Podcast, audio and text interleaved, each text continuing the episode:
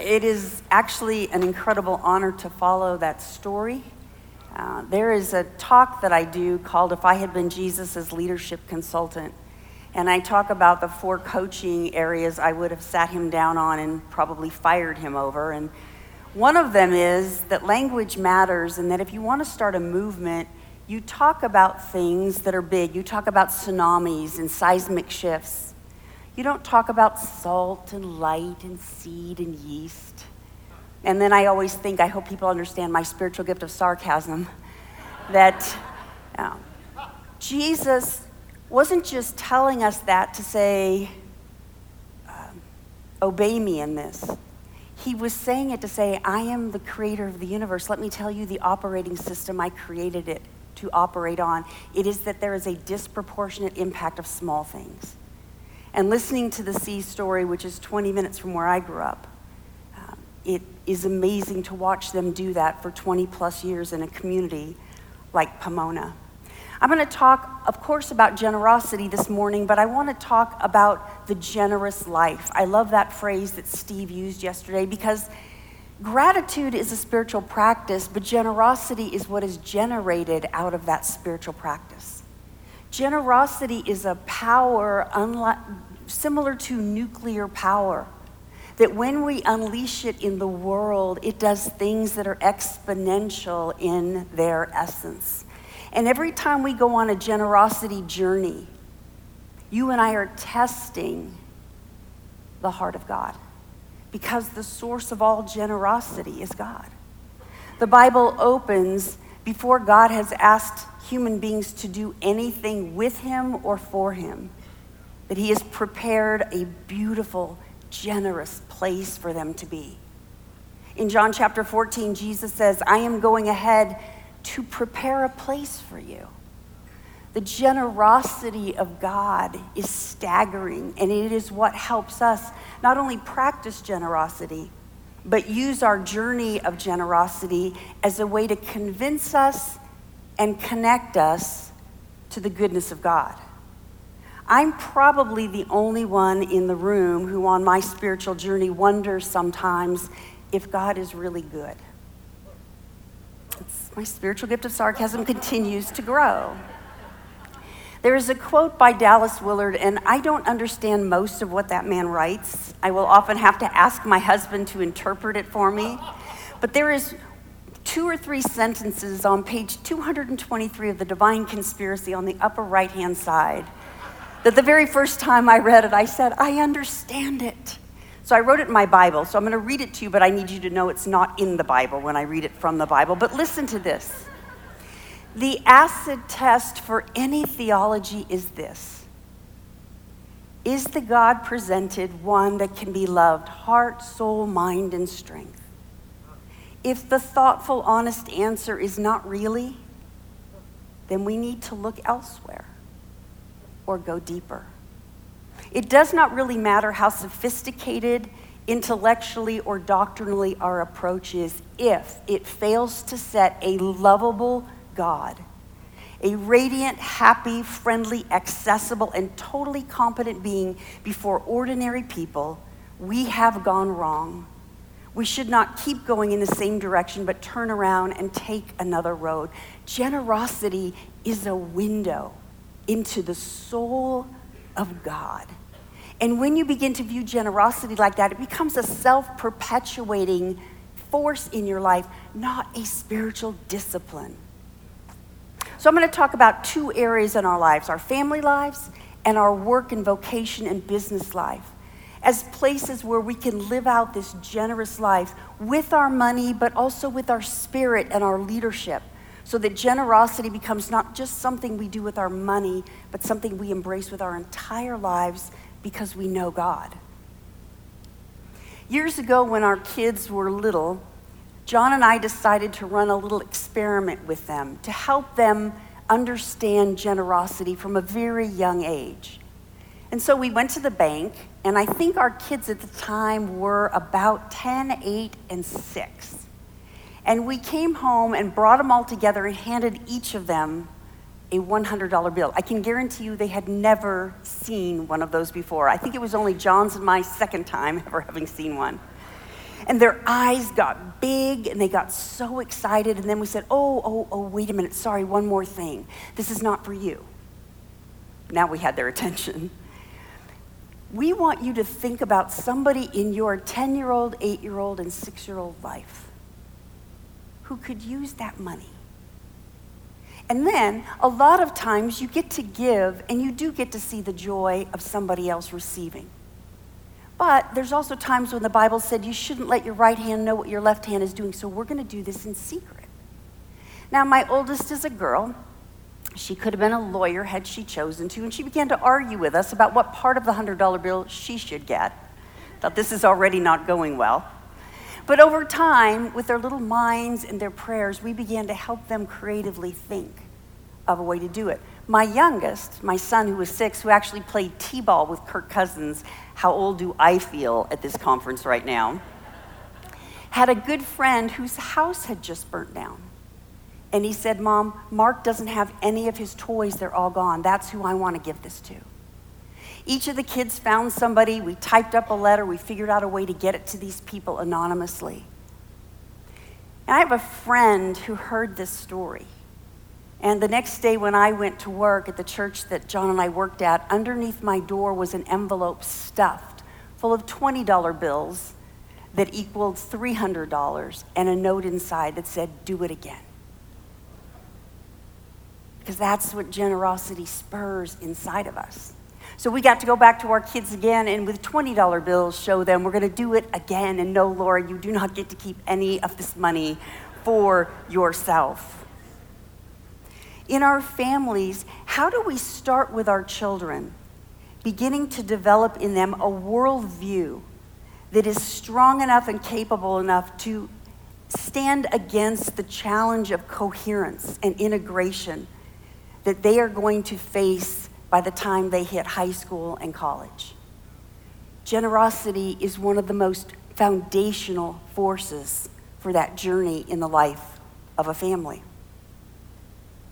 Now, one of the things that's dangerous in the life of a family that can stand in the way of generosity is a sin that Jesus pointed out so beautifully in John chapter 21. It's a post resurrection appearance of Jesus.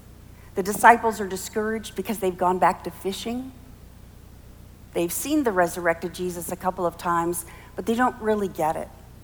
And it says that they were out in the boat, and there was a man on the shore, bent over coals, fixing bread and fish.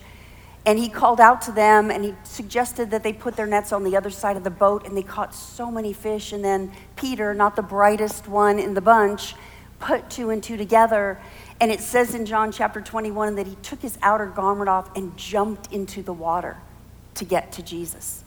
And then this is in the book of John. John's the one writing it. I love the next verse he writes The other disciples followed in the boat the way you should. And then this one's for free because sometimes we ask ourselves, what would Jesus do? And we try to model our lives around that, which is great. And I just want to say, men, if you want to be like Jesus, you would cook.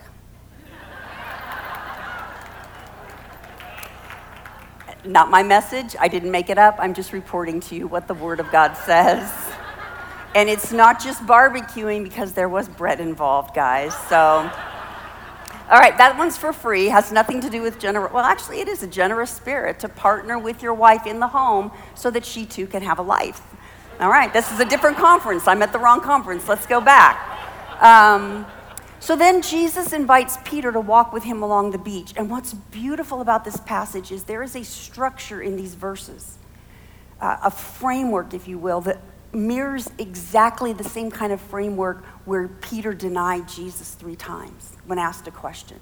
And Jesus uses that same poetic framework to ask Peter three questions to reinstate him Peter, do you love me? Feed my sheep. Do you love me? Feed my sheep. Do you love me? Feed my sheep. And so Peter gets his call on his life directly from Jesus. And then, since he's got Peter's attention, Jesus says one more thing. Let me tell you what's going to happen later on in your life. Somebody is going to grab your hand and lead you to where you do not want to go. Jesus said this to indicate the kind of death by which Peter would glorify God. And one more time, Jesus said to Peter, Follow me. And rather than accepting Jesus' call on his life, Peter committed the act or the sin of comparison. What about him? That's the first thing Peter said. He turned around and saw the disciple John following and said, What about him? I hear what you're calling me to do in my life. I don't really like all of it, so I'd like to hear the offer on the table from John. And then I'd like to compare them and figure out what the ROI is and decide which one I would like to choose. Now you're laughing. Maybe I'm the only one that does this. But I'm constantly looking around at other families and other jobs and children and houses and comparing.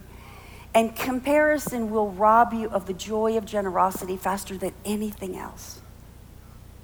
Jesus' response to Peter was more vitriolic than his response to the woman caught in adultery. What is it to you if I allow him to remain alive until I return? You follow me? What is it to you if I give him the very best, sweetest deal in the history of the universe and I call you to a journey of pain and suffering? What is that to you? Follow me. So, teaching your children this kind of worldview of generosity when they're young so that they can withstand some of the issues that will come up when they get older is wonderful.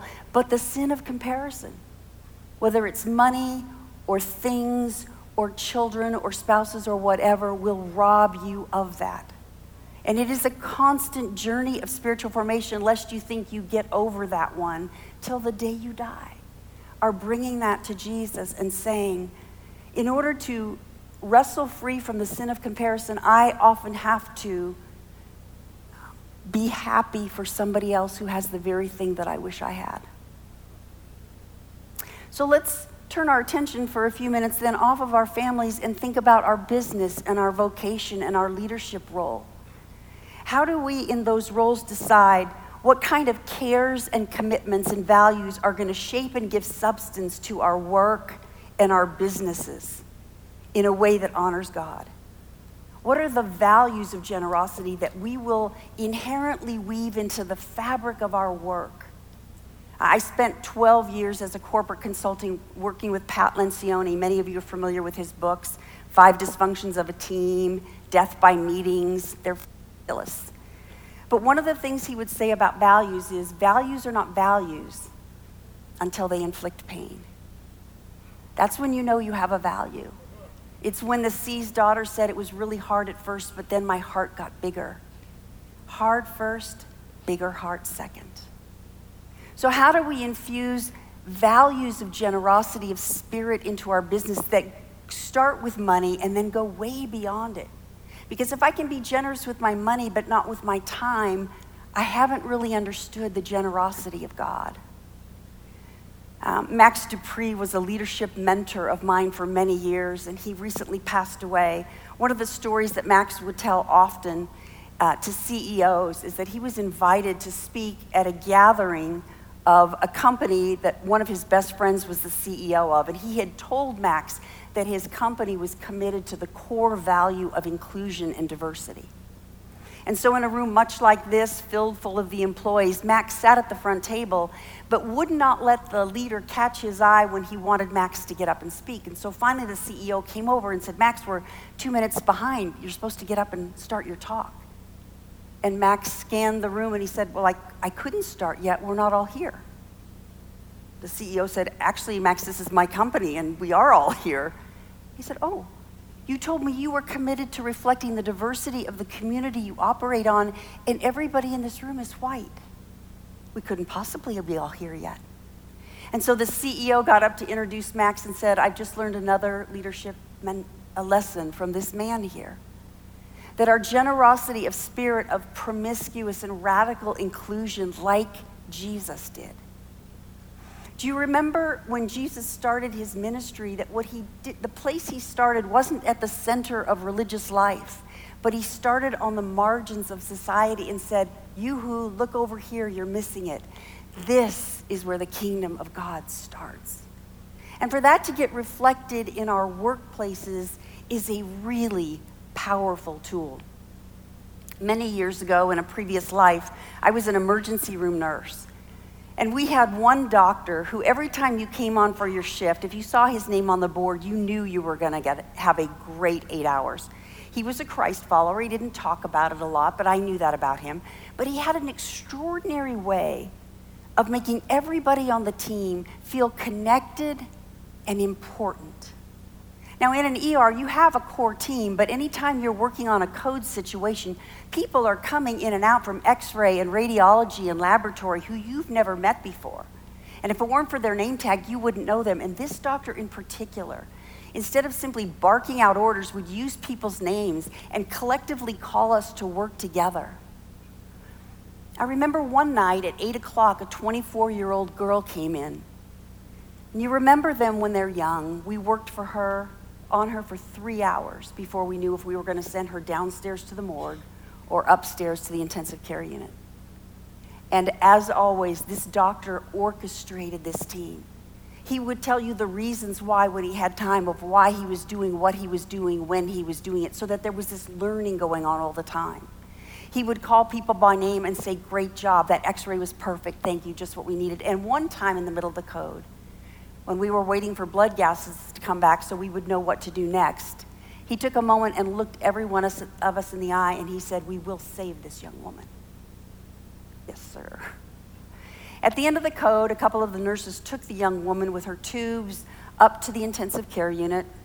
Housekeeping came in. I stayed back to do the charting back in the days when it was still handwritten. And my doctor that I loved working with stayed back for a few moments to coach the intern that he had been working with on all the steps that he had made and why. After about 20 minutes, when that was wrapping up, my doctor said to the intern one more question. Did you notice the young man from housekeeping that came in all during the code and at the end of the code? I looked at the intern's face and there was just a blank stare like, not only did I not notice him, I have absolutely no idea why you're asking me this question. I was done charting and I thought, yeah, I'm not leaving for anything in the world. I want to hear what's going to happen right now. Just move your fingers, move your fingers. to that blank stare, my doctor said, his name is Carlos was met with another blank stare. And I thought, oh, you poor young intern. He went on for about two minutes and said, Carlos's wife is named Maria. They have four children. Name them with their ages. They live about three miles from here in Santa Ana in a little apartment. I thought, dogs, he's been to their house. Came up from Mexico a year ago sends 30% of his salary back home every week. And then the last thing the doctor said to the intern was, I see on the schedule we're supposed to work together next Tuesday evening. Here's your only assignment. Come ready to tell me something about Carlos that I don't already know. Have a good day. I'm like, yes. Best leadership moment of my life. You might be on the housekeeping team, but you do your job so well that I, the doctor, am going to elevate you to a place of honor and recognize that God gifted you to do that. And I'm going to live out this generous spirit of using my time as a physician to build a team of people where there's this radical inclusion. Guys, the world has yet to see the church living this value out in ways that take their breath away in the work that I do with Transforming the Bay with Christ, we work through three strategic streams unify, amplify, and multiply. People ask me all the time, What's the hardest part of your job? I don't even have to breathe. It's unify. Everybody has their litmus paper out on doctrinal issues that angels are dancing on the heads of pins about and missing that center of the Venn diagram that says Jesus. This generous spirit of inclusion is exactly what Jesus lived out and exactly why people were scratching their heads. Why does he talk to the poor people? Why is he talking about the Samaritan as the hero of the story? He's talking about the Gentiles. Make him stop. It's the kingdom. And when we live with a generous spirit, it involves our checkbooks and our time and our leadership efforts in our places of education when Jesus called his disciples together. I'm a big believer in team leadership. In the first two chapters of two of the Gospels, in the fourth chapter of the other two, very early on in his ministry, Jesus knew that in order for a movement to perpetuate after he was gone, he was going to need a collection of people. And how he put together this team and how he worked with them is such a fundamental lesson to us in our leadership at work. Now, I grew up on some pretty powerful flannel graph at Pioneer Baptist Church in Norwalk, California. Seriously, great stuff. But the one story I got told that doesn't stand up to what the Bible actually says is that Jesus went away for days and prayed and prayed and prayed and wrote down the names of the 12 and went out and found him. I would challenge you to read them again. It's almost like he walked down the street and said, You, follow me. You, follow me. You. I don't know. Oh, I can do this with anybody. Come on. I can do this with anybody. That's the generous spirit of the gospel. Do you understand that every fisherman on Jesus' team was a rabbi school dropout? Every one of them.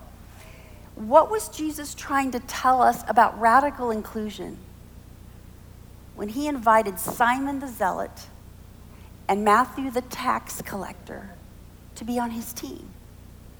These two men were ideologically, philosophically, and politically fundamentally opposed to each other. And when Jesus drew that Venn diagram out, he said, Great news, boys. I'm at the center. It's the only thing you have in common. It's enough. Fill in whatever social issue we're faced with right now. Simon wanted the overthrow of the Roman government, and I can guarantee you the only reason he said yes to Jesus is he believed that was Jesus' agenda also. Matthew, the tax collector, was considered by Simon to be a complete sellout because as a Jewish man, he chose to work for the very empire that was oppressing his own people. And Jesus said, I want you two on my team. One of my pet peeves in leadership, especially in Christian circles, is when t- people talk about chemistry. Really? Are we back in junior high school with the jocks and the cheerleaders again? Your call to leadership around chemistry is baby leadership. It's 101. It is not mature, gospel centered leadership. It is working with people that you don't like, that don't like you, that you don't get along with, and you're building them in their character and their competency and their vulnerability. Jesus called James and John the sons of thunder to be on his team. Do you know what sons of thunder actually means in the Greek? Anger. They had anger management problems and a Jewish mother who was constantly sticking her nose in where it didn't belong. Most of us would have fired them. And then Peter. Really? Made more mistakes than all the rest of the disciples put together. The disciples must have just been going around like, oh, not Peter. No, Peter, don't say that. Oh, Peter, don't do that. Put the sword down. Peter, shut up. And Jesus put Peter on his team. And don't even get me started with Judas there surely could not have been chemistry there. I don't have good answers, but I know the model that Jesus set forth.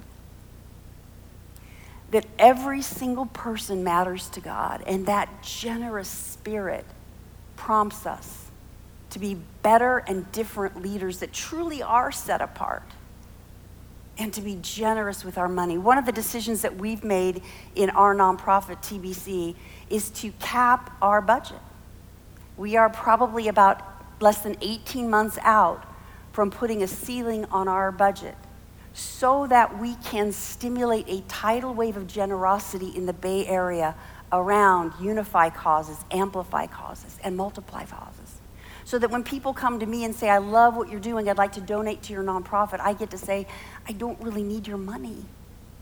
I'm assuming you're tithing and giving globally. Let me show you what I'm coming across locally and what would you like to give towards with your strategic mind and your income that could really make a difference in an area where most people laugh at religion.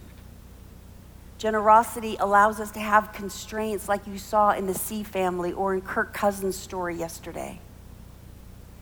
The two by four or the two by two that um, Andy drew out yesterday, I thought seriously about having it tattooed on my arm so I could just keep reminding myself, where am I on this? I'm a little disturbed with Steve's two by two because it's got Jesus descending from hamburgers to fajitas and back up again, so I don't think that's to work, Steve.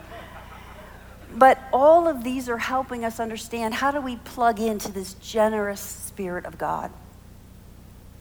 One of my favorite passages about the generosity of God, and I'm sure most of you are familiar with it, is in First Chronicles, where David has called all of the people to come together with a generous spirit to contribute to the temple.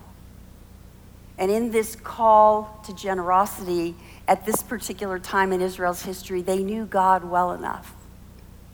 Knew God to be, at his very heart, a good God and a generous God. That they brought so much that David had to say, Stop. The world hasn't seen that church either. And then, overwhelmed as their leader, David says, Who am I?